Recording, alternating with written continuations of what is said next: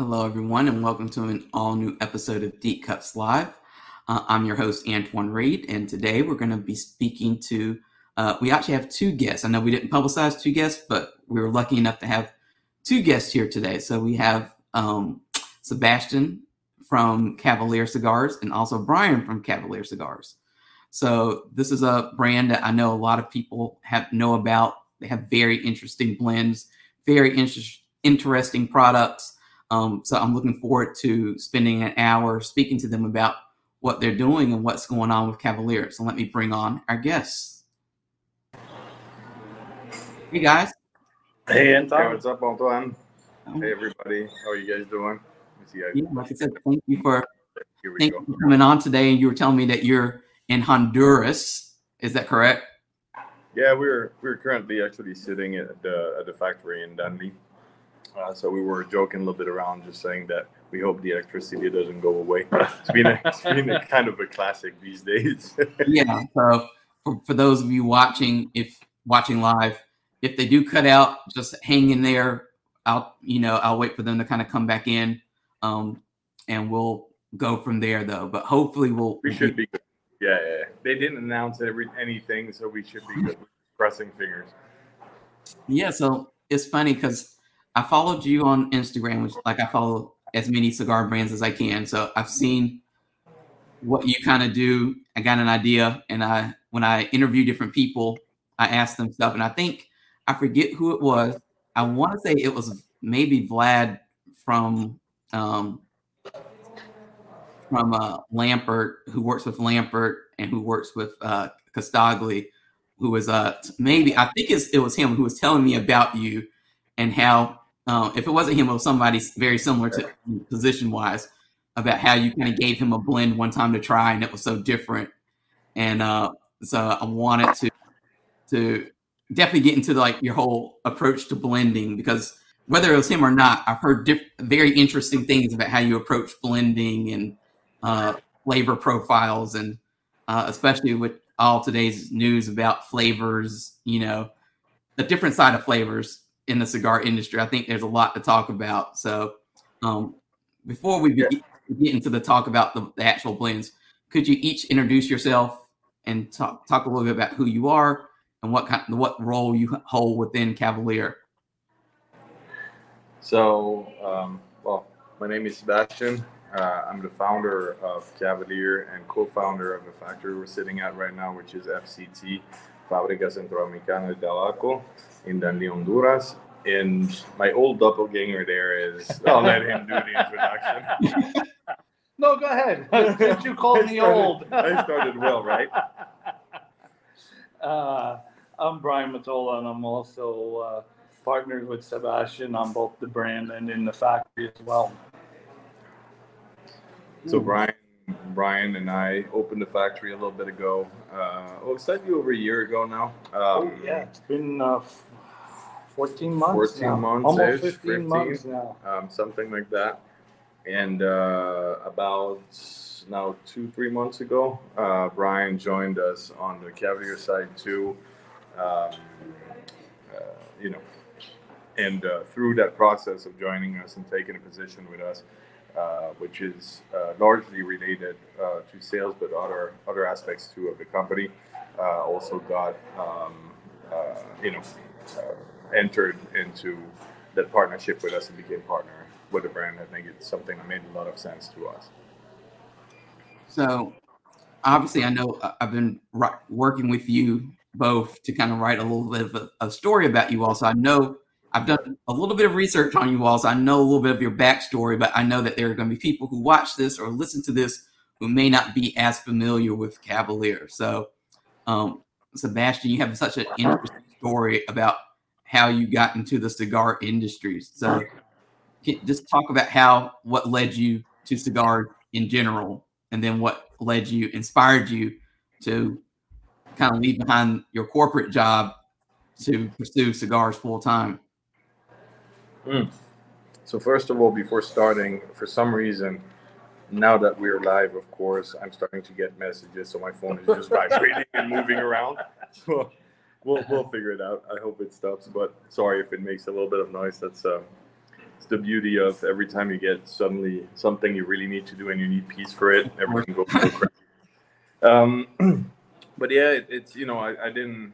The, the, the thing I think is uh, the the the essence of, of it is um, I really didn't have any background in, in the industry. You know, I, am I was born and raised in Switzerland. Uh, nobody around my in my family was a cigar smoker or anything, so it was very a, a very uh, distant world uh, world for me. Um, and in general, uh, you know, I've not at the time I've not had the chance to just be born in, in, in that knowledge and that industry and, and have the chance to know and grow with it and you know get to learn very early on about it. But I got kind of intrigued about cigars when I was in my early 20s um, and got so much into it that uh, I did leave my corporate job uh, when I was 22 at the time and uh, kind of sold everything, took a plane ticket to Central America and said, yeah, we'll see what happens. You know, with the, with the, with the, the hope in mind that I could figure out a way or another to get to learn, get to learn about tobacco, get to learn about the industry, and try to see if it was really as much of as attractive to me as I thought it was. Um, but you know, there's a big difference between theory, reading, and enjoying sitting down, having a cigar, and actually uh, making it, you know, your your life basically, um, your your career, your life, and everything. So I decided to take that chance, and I moved to to Honduras. Uh, some funky things happen in in in the way here. You know, I, I, I didn't I didn't know anything about you know really the, the the countries around here. I just knew they were growing tobacco, you know, rolling rolling cigars, and I knew a little bit about historical facts about the area. But you know, young me, very stuff I would not do anymore. I think uh, young me just coming here and saying, "Hmm, English is gonna be enough." You know, that was that was a pretty first big mistake, I think. So arriving here, I remember they lost my luggage in Panama before I even arrived in Honduras. Which, you know, Panama, you're like, yeah, that's international. You should have everybody speaking English there, right? Yeah. So they lose my luggage. I go to the the counter. I'm like, hello, I'm sorry. Um, I think you know luggage luggage got lost. Can you help me with that? And the guy just looks at me with big eyes and like. Mm tells me a paper, didn't speak English, just spoke Spanish and everything. I'm like, oh, this is gonna be really funky. You know, getting if, if Panama, if the guy in the airport in Panama, international airport, could not speak English to me, I was like, what is it gonna be in Honduras? And it was pretty much so. You know, uh, people people mainly spoke Spanish, uh, speak Spanish, very few speak English. Uh, but the, the, beauty, the beauty, the beauty of it is, is you know, it forced me to actually learn not only the culture here and have a chance to learn about tobacco, but it also taught me a, complete new language to me, and I actually would rather. My, my Spanish is actually much better than my English right now. So, for the fun fact, right? One just reversed. but yeah, I moved here. Uh, was 22 years old um, in the city I'm in, Danlí, right now. Um, I spent, you know, I, I, got very, very lucky at time. I had not much, you know, to know and to look for. Um, but lucky enough, I fell in the hands of you know an amazing family and amazing people. Uh, the first first first person to pick me up here was uh, in Danlí when arriving a little randomly. Uh, was uh, some is someone called uh, Aline Perez. Aline Perez, uh, I didn't know at the time, is uh, very very closely related to the the Plasencia family, and um, so you know that first day between Nadine and meeting Nestor Senior and everything was pretty pretty impressive, and it really went from there. They saw I was a kid. They saw I was an excited kid. I wanted to see, look. You know, it was like a candy store kind of situation, and um, lucky enough, they just offered to open their doors to me and for me to stay as long as I needed, wanted to learn. And so I obviously took that opportunity, and everything started there. A couple of years ago now.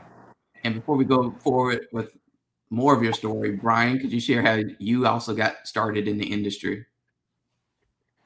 Um, so I got started in the industry by meeting Dion Giolito, and uh, we became friends. And uh, I used to sit in his cigar shop in Reno and talk to him about, um, you know, everything. I mean, not just cigars, but I, I talked to him about a lot of things. And then one day he just said to me, "Hey, maybe you take a look at joining my company." And uh, you know, my kids were grown. I was you know, a single dad, so I always kind of played it safe while I was a, you know, raising my kids, and they were grown, and it just seemed like the right time, and so uh, I jumped in, you know, with both feet. Like everything I've ever done in my life, I didn't just, uh, you know, say, well, let me try it out, see if it works. I, you know, I've been a cigar smoker for years.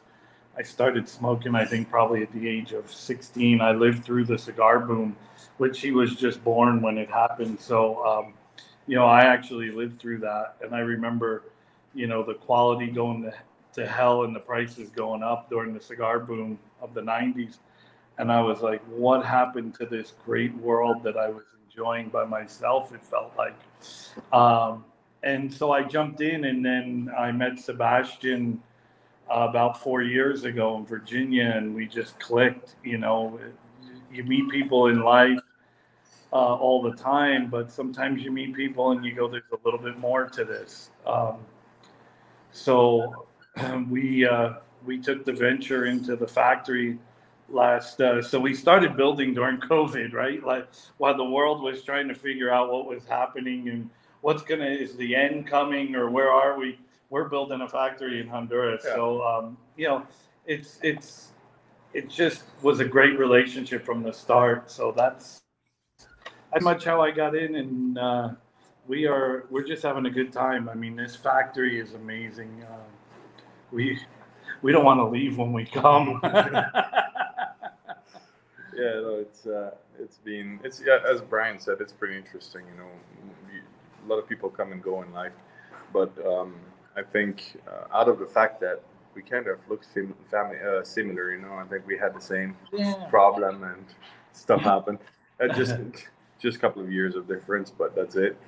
Yeah, I just said you were you were yeah again. Um, but you know, in general, um, I, I really think that was one of those very special times when everything clicked and, and we started, you know, get to know each other better and, and see that we had very common uh, visions uh, in life and way of looking at things. And, and we also understood very quickly after that that there could be synergies and, and you know, step by step, stuff, some stuff happened. We started first, um, we, you know, we, we made that factory together. Um, and, and obviously we've been, we've been very um, lucky to, uh, to move into Illusione's uh, um, fulfillment facility as first brand that they opened the doors for uh, which you know Illusion for me was always uh, you know you, you, it's it's a fun industry. It's a it's a brand I was uh, always looked up, always be uh, I was always very very intrigued and interested in in, in Dion's work and, and how he was looking at tobacco, which is very different from me.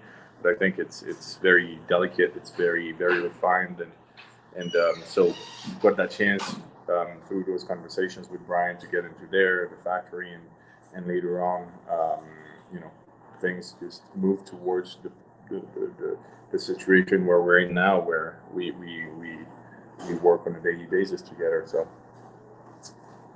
so when you when you got into the industry, I know you you had to learn a lot about the industry. Like it wasn't like you were one of the like the next generation of a family that you know had always done this for generation after generation, and you were um coming in, like I said, trying to to learn as a newcomer. So I know the Plasencias kind of took you under their wing. Yeah, it you was. Kind of you know, it's it's a, it's an interest. Oh. oh, Wi-Fi is going all crazy. I'm sorry about that. That's fine. We didn't catch the part. Oh, I was just saying. I know the Plasencias yeah, we didn't catch. And, and took you under their wing when you first kind of was trying to learn about the industry. Yeah. yeah, you know, one thing to know about this industry, I think, is it takes a lot of commitment. It takes a lot of of time um, to learn. There is no school. There is no one way to learn. The only way to, you know, there is no there is no. Oh, I'll go there. I'll learn. I'll be able to understand this industry. It's a very unique industry for that and the only actual way to learn is is you know put your be hands on you just have to go and try and look and try to find solutions and find people that that know and are willing to share. And lucky enough this industry is i think full of people that are happy to share and and, and you know want to to carry on that message and everything. So i kind of fell under that amazing family. It was uh, a lot of time with adim uh, but also amazing quality time with you know Nestor and, and his three sons and, and Nestor Andres, Jose Luis, you know everybody, um, and, and and in general the whole family. I mean, just in general the, the whole family, the whole group of Plasencia is, is, is being you know an extreme, a very lucky kind of moment in life for me because I don't think there is many other compar, uh, you know other families or or, or, or or companies in this industry that that could teach as much as they can right? They're they're they're i think the the, the one fa- one of these families you wish you were born in if you want to be in this industry. It's what it is let's be honest you know? Uh-huh. so when you can learn from from them it's something i'll never forget and it's something that's uh, i will always be extremely grateful with, uh, for. And you know up to this day they're still uh, they're still here and still helping and still, you know, they've never ever failed helping ever, and they never owed anything. You know, they never owed. It's not like you know you, you. It's one of these situations where normally in life, when people give you that much support, they usually owe you something, right? And in their case, it's always been just because they have a huge heart, you know. So it's it's it's one of these things. There there's hardly enough good words and good things to say about this and this industry and, and this kind of things that happen here. So yeah, I feel a bit under them. You know, I um, and, and I said spend a lot of time with Adin here about a year in, in Honduras, and just spending time at factories. You know, just you know, you, the, the only way I'll I'll never forget that story. Getting the first day into um, Adin's operation at the time, and uh, we were talking about tobacco, and I was all excited. And I was like, mm, "It's pretty cool. It seems like you've been, you know, pretty interested. You, have learned quite a bit of things from that far. And we got into the factory. He calls someone. He's like, "Bring me this and that," and me kind of not understanding at all what he was saying, but just figured they were. So the guy comes back with two leaves of tobacco, and I didn't take them, hands them to me. And now I don't remember if it was seco, viso, viso ligero, seco ligero, whatever it was. And he said, let's say it was seco, viso seco, and uh, one viso, one seco. He gives me the two leaves, and he's like, which one is a seco, which one is a viso? And I remember looking at him and I was like, oh, well, I, I literally answered, well, it's, it's tobacco. And he looked at me, he laughed, and he said, well, you're going to, now you're going to learn. So, you know, it's it just told me literally all that theory that you were talking about. That, that was funny, but let me show you how this industry works. And so that was the beauty. That's the first day. That's where it started. And, and, and I laughed about it actually two, three days ago here at the factory because we were working with tobacco and stuff, and, and someone hands me twice during some tobaccos we were revising without even looking at it. You feel, you know, you know your tobaccos, you feel the textures, you know what you have in your hand. And I, just tell the person, I'm like, there are two leaves there, and they were they were not correctly despegadas. Uh, so they were sticking together or two leaves, and I just turned my and you know it's stuffed, and made, just made me think back there, and I would have just looked at it and said it's tobacco. So, you know, little things like these, once again, there is no school. Um, the only way is, you know, get your hands on. And, and that's always the one thing that I, I think is key for anybody looking at this industry and wanting to really caring about it should be hands on and should be. Uh, it's probably one of the main reasons why we have the factory now, too. You know. And, and Brian, I'm sure working with Dion, you learned a bit about tobacco as well and how and cigar making and, and blending. Oh, it's yeah, you know, it's it's fascinating the world right that we live in, and I think, you know, you never stop learning every day. There's always something new to see and experience, and it's just it's a it's an amazing world in that aspect because there there is like Sebastian said, there's no like definitive book you can read. There's no school you can go to it's just about watching the people you surround yourself with and learning from them and watching like our factory general manager is an absolutely amazing guy. I mean, I, I, I have a little bit of a language barrier because unlike Sebastian, I don't speak five languages. Um, there, there's a little bit of a language barrier, and it's one of the things that I want to do is be able to really get into his brain to see what's what he's thinking about, how he approaches it. Same thing with Sebastian. I just watch and I I observe, and I did the same thing with Dion. Just watch and observe and and see how they approach their craft. You know, and it's amazing. It And really is amazing. Let's be honest, Dion is probably one of the best schools in terms of blending and palate, right? Oh yeah, His without palate a. Is, is, is very, very, very defined and very, very delicate. Um, probably one of the most delicate palates that we have to this day in the industry, I think. So, yeah, it's definitely, uh, it was, I mean, you know, for, for, for having Brian join us after such another, you know, prestigious uh, brand and, and, and, well renowned, you know, um, cigar maker was was you know something that meant a lot to us. Obviously, it brings a lot of additional knowledge, understanding, and everything that, as as Brian said, you, you can't stop learning, right? And you need to fill those gaps with people that know different different aspects that you might not know, or or bring some more some more to the table to continue advancing and continue growing. That You know, I have a question for you that I wanted to ask you, and I can't believe I never asked you. Why Honduras? Hmm. that's funny. I I think that's never asked- question. Yeah, like you, I've out of all the cigar making countries out there, the Dominican and you know Nicaragua. Nicaragua, and like, what, why did you choose Honduras? And, and and remember, so I was born in Switzerland, so Cuba is open. Um, you know, I've I've traveled there. It's not something that was uh, not an option either. Obviously, you can't really do much about it, but at least going and discovering, which which was interesting too. That was part of the plan. But um, to be completely honest, um, my first stop, I wanted it to be Cuba or the DR. So I, I took an open ticket, just you know, one way. I just decided to go, and I would figure out when it was time to come back home. Um, so I, I wanted to fly to or the DR or to the, the, the, the or to Cuba, and um, I went to the, the agent that helped me book and everything at the time. So I had once again no fucking idea what I was doing, uh, to be honest. Uh, and the guy was like, "Yeah, sure, but it's you know hurricane season, so I don't really recommend that." Um, what were the two other countries? Uh, Nicaragua or Honduras, and I just he just randomly said, "Well, we'll book a flight to Honduras." Then I was like, "Well, okay," and um, that's really what happened. I, I, I you know, Honduras was just uh, uh, An option. just an option and, and something that ended up being picked by someone randomly in my in, in my life. It was not me. Uh, the, the plan, and it's something I did. I spent time in Nicaragua, I spent time in the DR, I spent time in Cuba, Costa Rica, different countries, right? But the first day here in Danlí changed everything. It, it probably was, in a way, a good thing.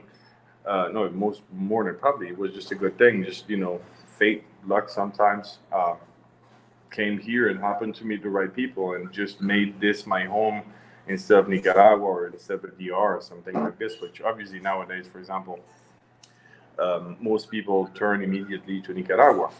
And I'm actually very happy it's not the case. Um, you know, it, it it makes it special to me. It makes it uh, it's it Danlí really is a special place. The people here are amazing. There are big players from the industry here and everything, and, and, and you know, Honduras produces a lot of handmade cigars a year. Um, a lot of tobacco. Jamastrán is, is was was was named the, the farm of Central America at the time. It's a huge tobacco growing area.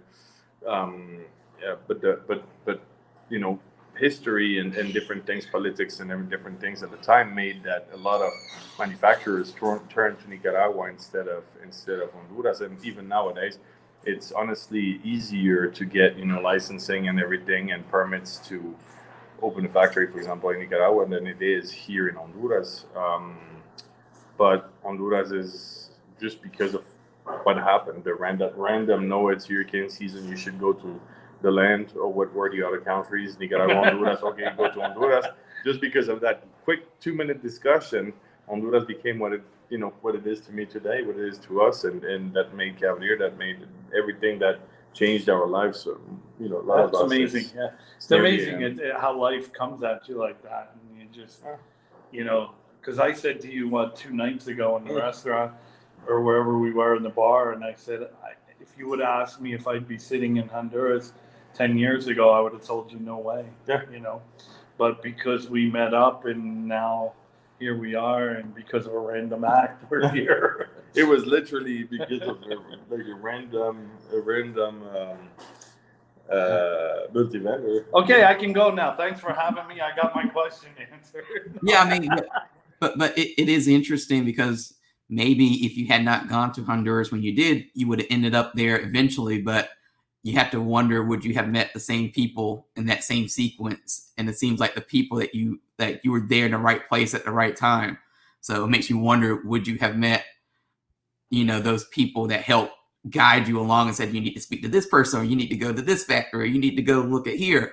And like like I said, you probably would have ended up in Honduras, but it would completely have been just, you know, one of those multi multiverse situations where you know it might have happened like five years later, or you might have still been like looking for that, you know, those connections and and that introduction to the Plasencia family, especially, seems to be that catalyst that gave you that place to explore and to figure things out before you started Cavalier. Yeah, and you know, it's once again, um, you know, I have I've said it several times. I think um, today is the easiest day to start a cigar brand, right? Especially when you're in the U.S., you'll always find a shop someone that knows someone that knows someone that has a brand or has seen a rep or something, and you'll find someone that's going to make cigars for you. But you know, let's face it. Um, for me, this is a huge no go. It's something, and it's no, you know, it's it's that's a really personal thing I think it's an industry, it's a small family. It's good to be part of it. And to be part of it, it's good to be involved in it, right? And more than that, once again, there is no school, there is no, you know, books never going to tell you what you have to know. Um, and and you, you have to, there's one thing that I can't even start to explain here, but the, the fact of knowing everybody here, you know, the, the time spent, the people, the relationship, the, the feeling we have, you know, you take the size of our factory, we're we're shy under 100 people working. Um, it's every single person here, every single face is a face we're familiar with, and every single action they're taking a day to make what we need, you know, what we need done, and them understanding why and how and everything happens because, you know, you're it only happens if you're completely involved and and, and it adds so much value because once you understand, you know, the people behind, and when I say the people behind, I never, I never mean any of us brand owners or, or you know, founders or, or sales directors or stuff like this. I really mean the people behind, the people that you don't see, the people that make it happen. We should just be considered messengers of their work in a way. We just message it differently, one from each other. We work a little differently, one from each other with tobaccos and everything, but but they are the ones that that are the heart of this industry. But that that that whole thing only happens when you when you when you take that chance and and you know um, and spend a little time around around the people down here. You know, it just adds so much dimensions to the final product. And when you started Cavalier, did you know what you wanted it to be or what you wanted it to become and what you wanted to accomplish? Or were you kind of just figuring things out as you were going along? Like what was there plan? Oh I, I i you know i was laughing a couple of times a couple of these last weeks with brian. I was like we've been i'm sorry for the words but we've been winging this shit so hard for the first couple of years you know, it's it's funny. We tobacco is something that you'll never start lear- learning uh, from and about. Um, but there is a point where you know that you can work with it, right? So we were. I felt lucky enough to, to be at that point where I had my own take on tobacco. I had my own vision of tobacco and everything. So I was. This part was pretty much under control, and, and then with you know backup of, of with, from amazing people that have the 150 years of you know history and stuff like this. But the whole rest, I had never you know run a company before that. Um, I had never managed you know people. I had never nothing. I, I didn't know anything of this. So definitely winged it pretty hard, and then you know step by step, with a little bit bit of luck, starting to get the right people coming around, and and my wife that started very early on. She was not my wife at the time, but working and helping me. Uh, she's actually born and raised here in Danlí.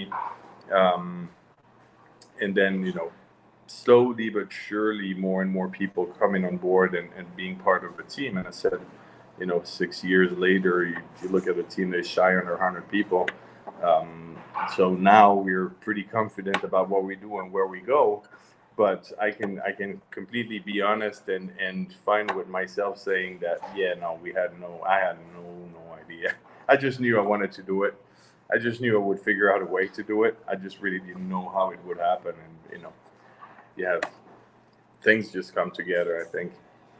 So, what was that first Cavalier blend that you worked on or release that you worked on?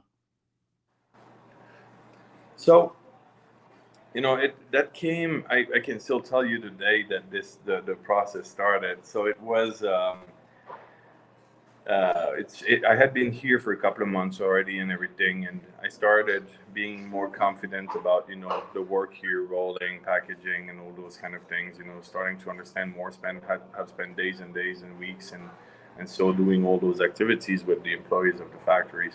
Started being confident about it, and I, you know, I, once again I was 22, 23 uh, at the time, and I had already been given a chance to learn, so I didn't feel like I was in a position to ask for anything, and I didn't know how it was. Um, so that was New Year's Eve um, at uh, at Adine's house, which is where we're sitting right now, actually, which turned into the factory now, um, in an area called El Zarzal, a nice residential area of Danlí, with all the family only Cubans with a, you know with music, dancing, and a weird Swiss guy sitting on a chair and having some drinks and and some food. And I remember Adine coming back to me during that day and um, looking at me and just saying, "Hey, you know, if, if you want to do something about what you what you learn, if you want to do something about it, um, we'll help you.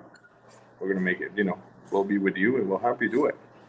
And um, I just said, "Okay." It was, you know, uh, at the end of every year. The factory is here closed for two to four weeks, depending on how the workload is. And um, so it was New Year. They were supposed to be closed two more weeks. And he said, "Okay, I'll call someone. One day there's going to be someone at the factory, you know, production manager, a couple of other people will prepare you some tobaccos. Tell us what you want, what you're thinking of. Uh, we'll let you play around with it. I'll be there with you." Uh, and we we went to the factory on Monday morning factory closed except for those couple of people helping us. And uh, I, with the time, I had worked a little bit with tobacco down there and started understanding what they, you know, the, the key tobaccos they, they, they were using and, and the ones that, you know, I, I was getting more and more familiar with. Um, I started thinking, what, you know, what is it going to have to take to create what I had in mind at the time? And, and you know, coming from Europe, growing up in Europe, um, I was used to nothing very Maduro, nothing very heavier, very dark in flavor and stuff like this. Um, flavor profile. So I was much more orientated to you know milder but nicely layered in flavors, uh, complex um, Habano Criollo kind of blends and things like this. So started working and had a pretty clear idea where I wanted to go, and we ended up you know with what you know today or what you know people that know us know today as the white series so which is the white boxes white and gold boxes with the white band and the gold diamond under the white band which is still that same mild mild to medium medium um, cigar that has no ligero in it. It's purely secos and visos. It's a very um, very low priming habano wrapper uh, connecticut binder and then fillers from paraguay dominican republic and nicaragua so you have, you know, you have that same blend that that that that was that first creation at the time. That that the spirit or the the the, um, the mindset that I had at the time or my approach of cigars translated into that that cigar. And Brian, do you remember the first time you, you smoked a Cavalier cigar, and what was your reaction? I did. Um, it was um, it was the White Series actually and it was before I knew Sebastian.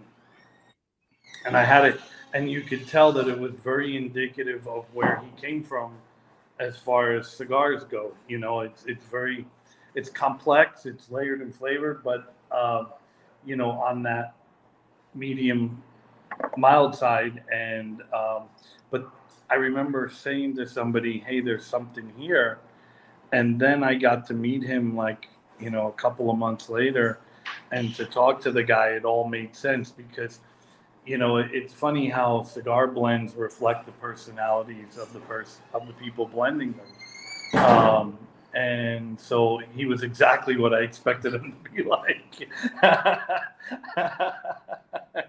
and uh, I don't really, just to interrupt him, I really don't know how to take this one, but no, no. I'll just give it a pass, I guess. No, and and and then um, you know, as we as our friendship evolved, I started to smoke more and more of his cigars, and you know, the next phase of his blending was, I would imagine, was very challenging for him because it was very un, unlike what he grew up with and had around him smoking. So the USA exclusive and the black had to be a very challenging project. It was very different, and it's funny because I really think you know my way of looking at tobacco and, and, and working with tobacco has changed a lot through time. Every time that someone something else comes out that we put out, it, it, it kind of reflect it, it is a reflection of um, some focus that I've had or something. You know, it's it's just a general feeling. It's not just creating, oh, let's put another product on the market. It's it really is a reflection, and you, and, and you can see it. I mean, we've not pushed 300 different core lines out. It really reflects a, a time frame that I need, you know, with a certain obsession for usually one tobacco. Um, and the last one was a, very good example. For example, with the, the Jalapa, the Viso Jalapa, um, I kind of usually get obsessed about that one tobacco, kind of have it process it for quite a bit of time, and a couple of months in, start working with it um, to get towards where I think the result should be. Um, and and and that just makes that the portfolio, all the core we have, one from each other, are complete, distinct um, offerings. With I think there is a certain signature in there because there there are things that didn't change. You know, I always work mainly with visos and stuff like this. You know, there there are things that are very key to my my way of looking at tobacco, but it still reflects different times in in my life around tobacco and my life around the, the cigar industry and i think the people i meet you know the, the other things I see in the market, the other cigar makers, and and and the experiences you get through you know their way of expressing tobacco, and and which is I think really interesting, really really interesting because everybody. Uh, everybody, uh, I think nowadays know that knows that we're in a kind of golden age, right? It's been over uh, probably more than a decade now that there has been more and more and more cigar makers brand that and, and brand that evolved to trying to bring the best they could with the best tobacco they could find um, or process or whatever the process is. And um, it's it's challenging to to stay on top of that game but it's also very interesting because it refreshes your mind on a regular basis and suddenly you fall on the tobacco you're like oh now i need to think about this you know i need to look at what that means for me and if there is a way I can do something about it, and I can I can tell you that there's been some I've never been able to crack. You know, there's been stuff like Connecticut broadleaf wrapper um, that uh, there is still a production sitting at an old factory that's never going to see the light of the day um, because I thought I had cracked that that that wrapper with that blend, and I let it rest a little bit, and it turned into something that I would not give a raccoon to smoke. Probably. Let's put it that way. So oh. you know, it's it's it's just there. It just stays, and sometimes it works, sometimes it doesn't.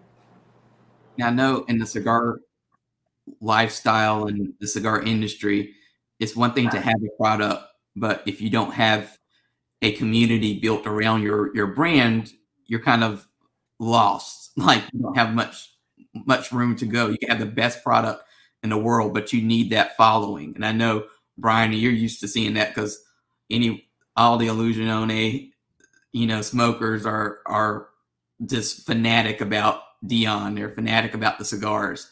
um, and you just think of all the other brands in the industry the same way. So, how have you gone about building that community or building that experience around Cavalier? And how would you define what the Cavalier experience is? So it's it's, it's really interesting that you use that word experience because uh, when you come right down to it, we we don't sell cigars; we sell experiences, right? Mm-hmm. Um, you know, and, and actually, you asking me when I first smoked my first Cavalier brought me immediately back to that moment, right? It was the experience that I remember. And actually, somebody gave me that cigar. They said, Here, you ought to try this. Um, and that's what's beautiful about this industry. So, um, you know, the Cavalier uh, experience, you know, starts pretty much here at the factory and the way we've built this family here. Um, you know, we've taken kind of a Western philosophy of leadership and applied it into a third world factory. Um, and it's a little bit of a different change. And then as far as the brand goes, um, you know, the, the following and the, and the people that have uh, enjoyed the Cavalier experience um, it's mainly attributed to Sebastian and his efforts here with his blending skills. Um, you know, you have to deliver a product that, you know, far exceeds expectation. And also the quality needs to exceed the price point, um, which if you can deliver that, you, you have a winning uh, scenario on your hands. And so, uh, you know, we just really build our community and and as part of our family you know i mean everybody who smokes we try to interact with people as much as we can on social media um, you know just getting out there and just you know creating the experience behind the brand giving them the story. I mean sebastian's story is amazing. And you know people that haven't heard it need to hear it because it's amazing. I mean, who at 22, I know I didn't do it, at 22 leaves your home and comes to Honduras, you know, of all places. I mean, Geneva, Switzerland, Danlí, Honduras. I mean, they they they're they're so polar opposite, but that's a huge quantum leap to take of faith and um, you know to just tell people that story and how it all evolved and then the factory the factory made a big difference for the brand i mean it was really uh, at that point uh, we began to control our future and so uh, we can deliver that experience day in and day out for people that um, join the cavalier family. Yeah i think you know i think one of the first uh, focuses we've had um, when we started hiring people was communication right? Um, we we needed we needed you know people to help us with other aspects and we knew it but communication i think you know is is really important in terms of you know social media whatever it is being able to interact with people because people, when people take the time to you know reach out when people take the time to to share experiences about what uh, you know has been created through Cavalier and everything, um, it, it, we, we felt it, that it was absolutely key and primordial to start there. To start with putting the, the, the team in place so that um, people like Sarah now can can or Wes can can communicate and answer to these to and you know give give back the time that has been given to us, the chances that have been given to us and everything, and just just say thank you. Sometimes simply, I think that's really key to it. And and uh, Wes, for example, uh, on the on the hard, you know, old school marketing side of things, has also helped us a lot to see because a brand is is like a kid, right? It's born at some point. It looks like a baby when it's born. There is a lot of things to fix and to learn and to grow, and it stands up, falls again, stands up, falls again, and so on until it walks and and and starts, you know, adolescence and and does some other mistakes and you know um, discovers uh, who that brand the brand has to be a, a, separate person right and and we we thanks to the work with Wes and everything See, that's that's the beauty of having a team in the office next door that just slap slap their doors. She's just looking at us like, ay, ay, Anelis, gracias. now you all know her name, Yanelis. Um, she's actually our head of HR here at the factory. And she's amazing. Yeah, She is amazing. she's, she's a she's a very very kind person. Um, a little brutal with doors, but very kind person. um, and it, you know, it's it's helped us discover that the brand has a certain bipolarity to it. It's always been, you know, the first look at it is very elegant. You have you have the gold diamond. You have very classic, clean uh, presentations, but it always has a kind of artsy background, um, nearly a little street, more street kind of artsy background. So it, it, it really had that personality, and so it helped us understand to put that personality out, and I think made it also more uh, reliable for people. I mean, people can relate to. We all have, you know, very opposite things. Usually, we like and, and we, we like to tend and do, and and, and I think it, it made it more of a of an appealing, you know, understandable and more appealing thing than just being a product, right? So a lot of things like this, we've been very very focused on that early on, as soon as we could, and then started developing from there. And in terms of the factory, I know when we were speaking offline, you know, through email about the uh, the story that we're working on, you were talking about with the factory that you wanted to approach it with a modern kind of Western approach. So can you define like what that is? Because I think a lot of people out there are, especially after the pandemic, they're starting their own businesses. They're kind of seeing now with the pandemic how uh, what's the word? How uh, you know, what advantage they kind of get from having their own factory and controlling that production um, to kind of and deal with the supply chain issue. So, what like what is that approach to the to making the factory? Because even though the factory's in Honduras, that doesn't mean obviously that it has to operate like a Honduran factory. You have to obviously you figured it out pretty early on that it needs to operate in a completely different manner. So, what was that approach? Well, I think the the biggest shift is, you know, it, it in business, people use the word management and manager, and, and we use words like leadership and leader. Um, I think it's putting the key people in place that know the difference, right? They know how to lead people versus managing them.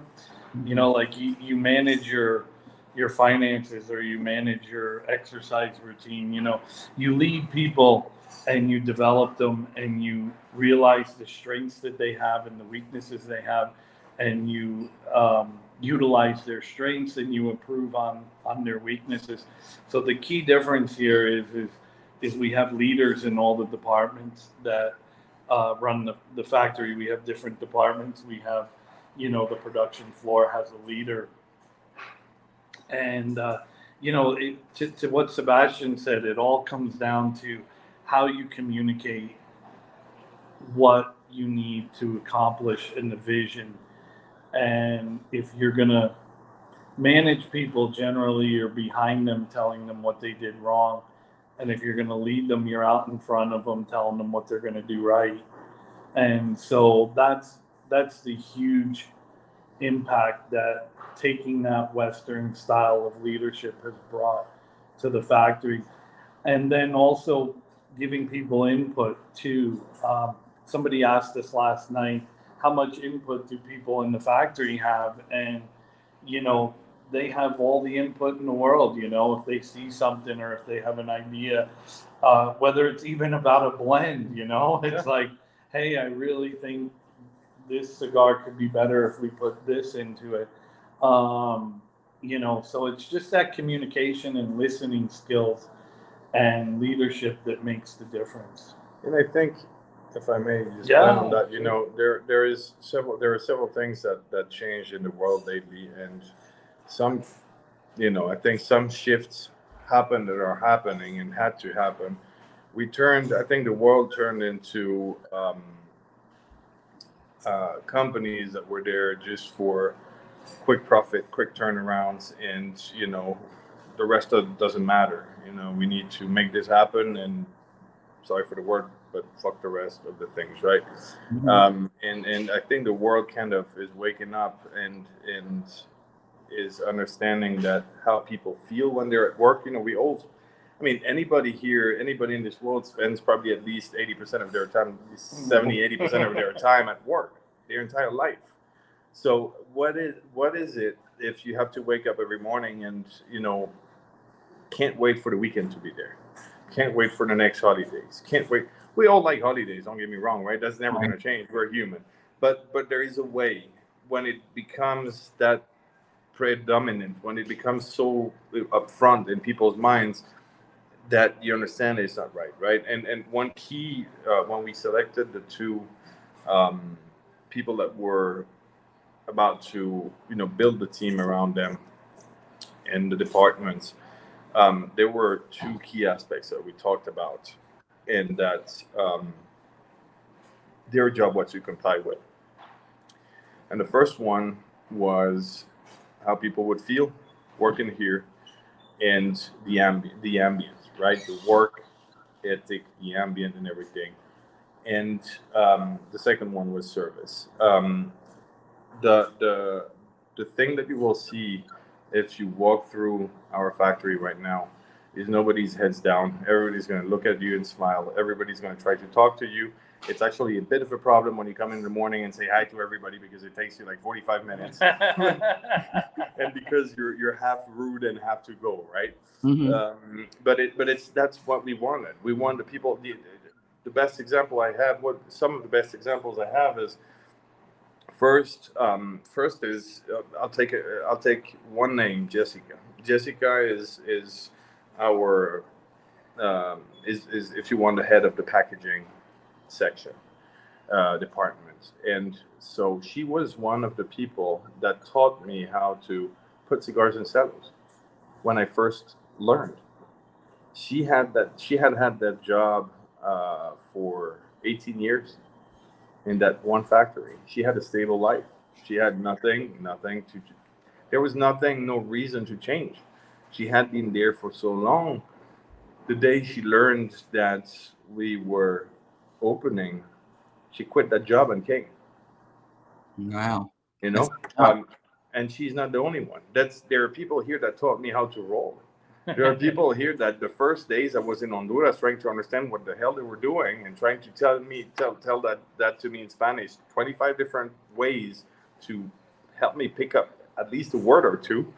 Uh, the people that basically told me how to taught me how to speak Spanish left jobs they had and jumped on board with us. New company, no security. The first, you know, you don't know. We could have crashed the first month. We had no idea they didn't even think about it. You know, 10 years, 15 years, 25 years, our, our the, the, the, the head of our production had, has over 25 years of experience. He was not working in tobacco anymore because he had no need, financial needs for it.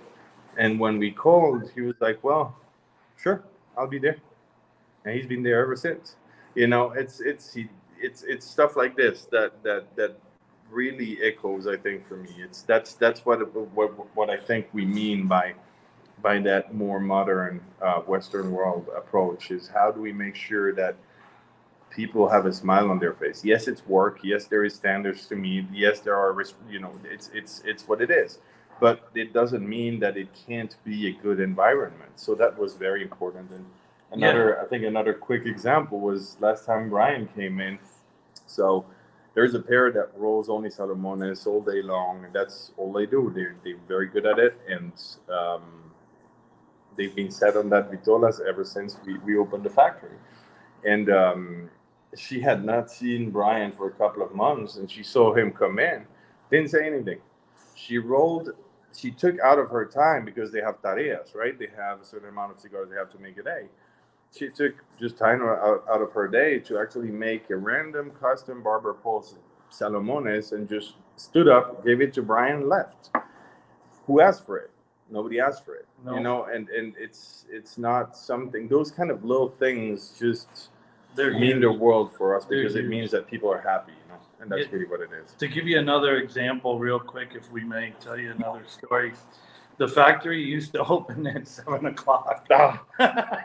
Go ahead, you tell the story.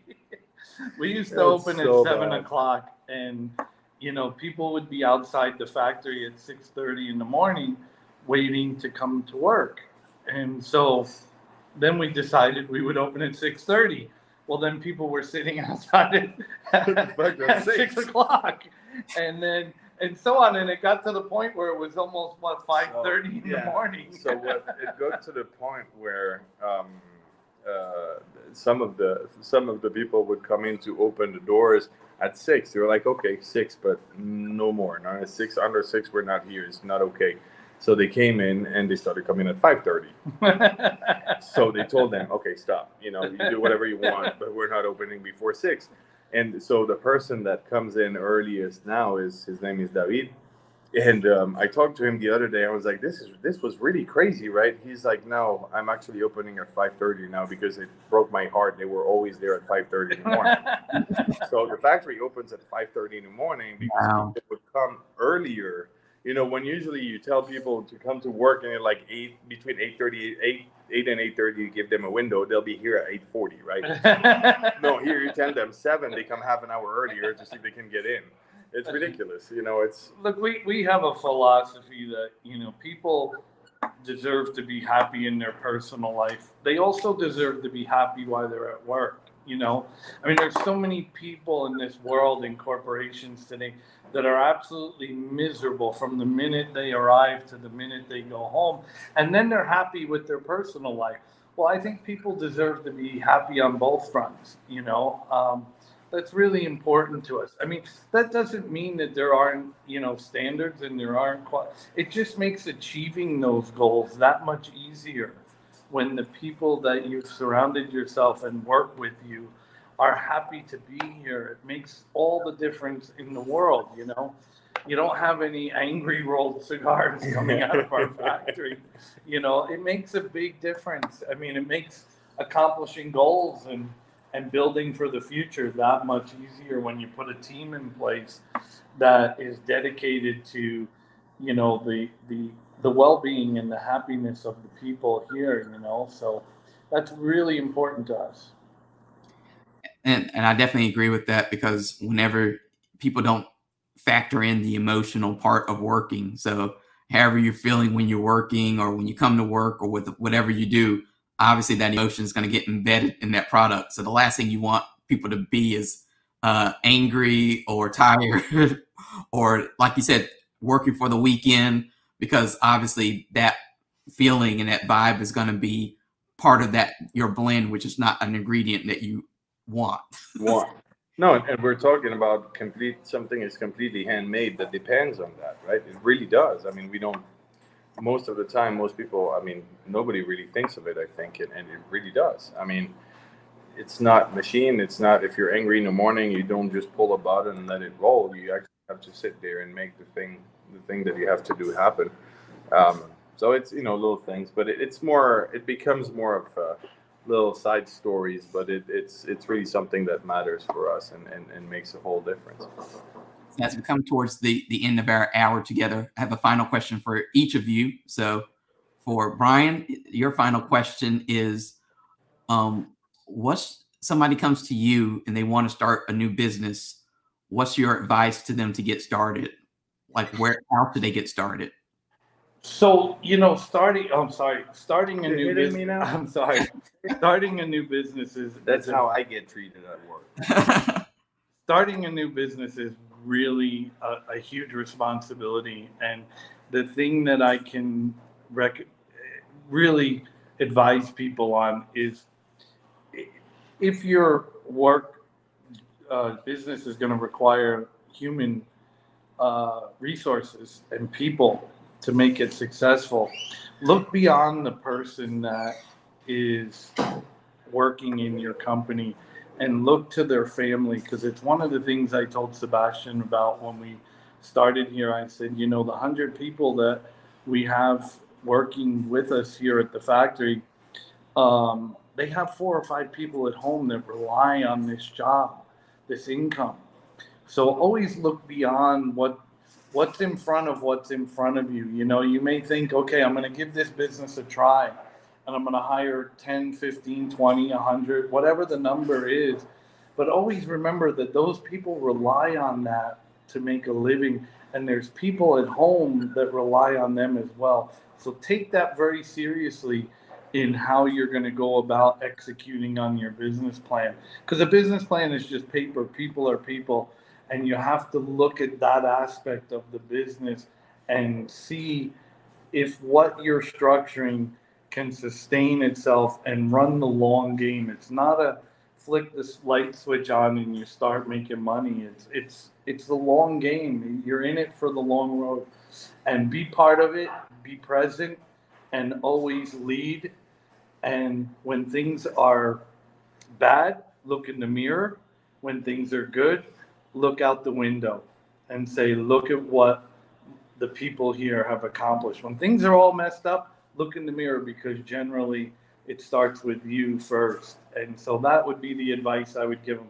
Look forward, always look beyond what's in front of you, what's on the next hill, not the hill in front of you.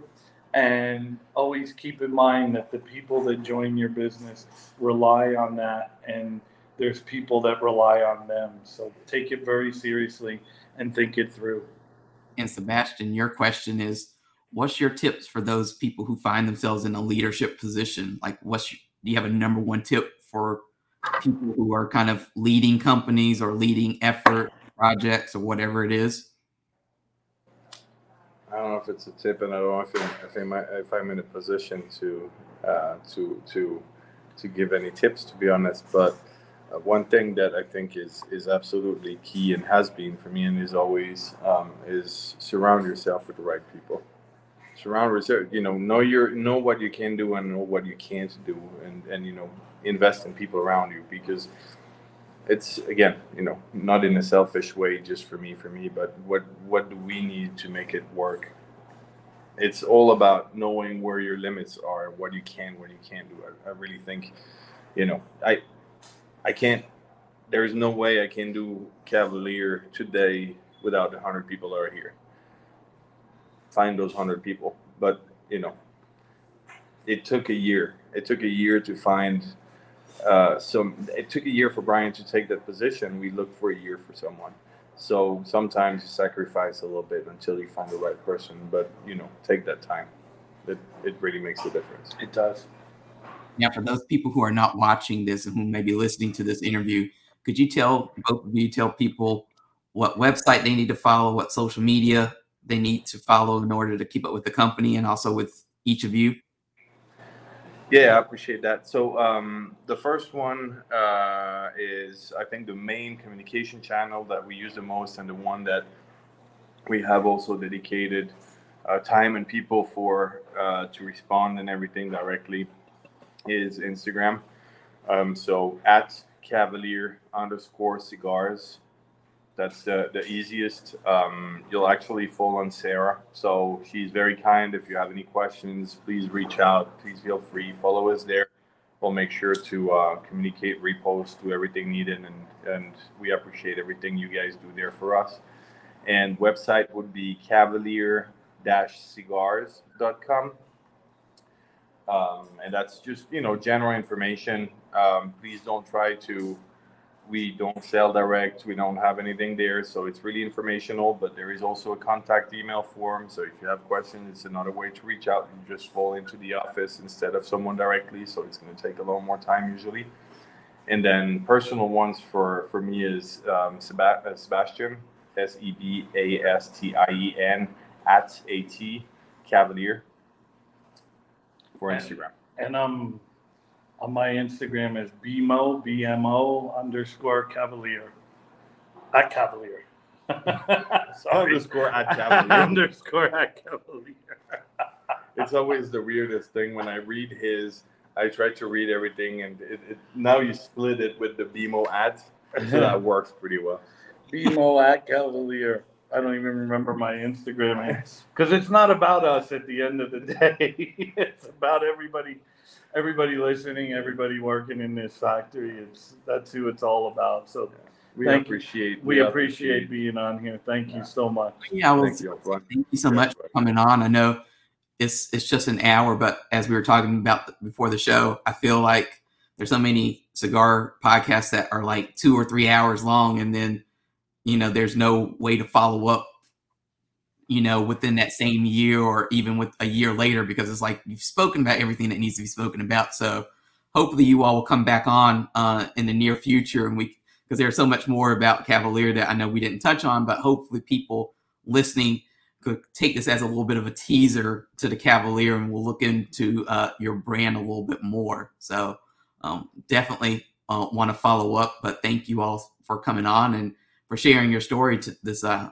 this afternoon and with everybody who's watching and listening. We appreciate it very much. Thank you. Thank you. Thank you. And for anybody who's watching this on Facebook or YouTube or Twitter, make sure you hit that like button, the follow button. Uh, if you're listening to this on any of the podcasting platforms, just make sure you hit the subscribe button um, to be notified anytime we come out with new content. We try to do at least a show a week. Um, we have some pretty good shows coming up in next month in May, and uh, if this is your first show, then you're in luck because there's about 84 different episodes for you to catch up on. So uh, you have a lot of work. yeah, there's plenty of stuff for you to catch up on uh, and, and listen. And uh, this interview, as well as all the other ones that um, I've done so far for Deep Cuts, will be on deepcutslive.com. So you can go there to get caught up on all the different interviews. And there's a few press releases for uh, news from the, this industry as well. So um, I want to thank our guests for coming on and sharing this hour and six minutes with us. And I know that they have another little event, I think, this after uh, this evening to, to get to. So we're going to let them go. And um, for everybody who's watching, like I said, thank you for watching and thank you for listening. And uh, as I usually say at the end of these now, and until next time. So thank you. Thank you. Thank you. Thank you.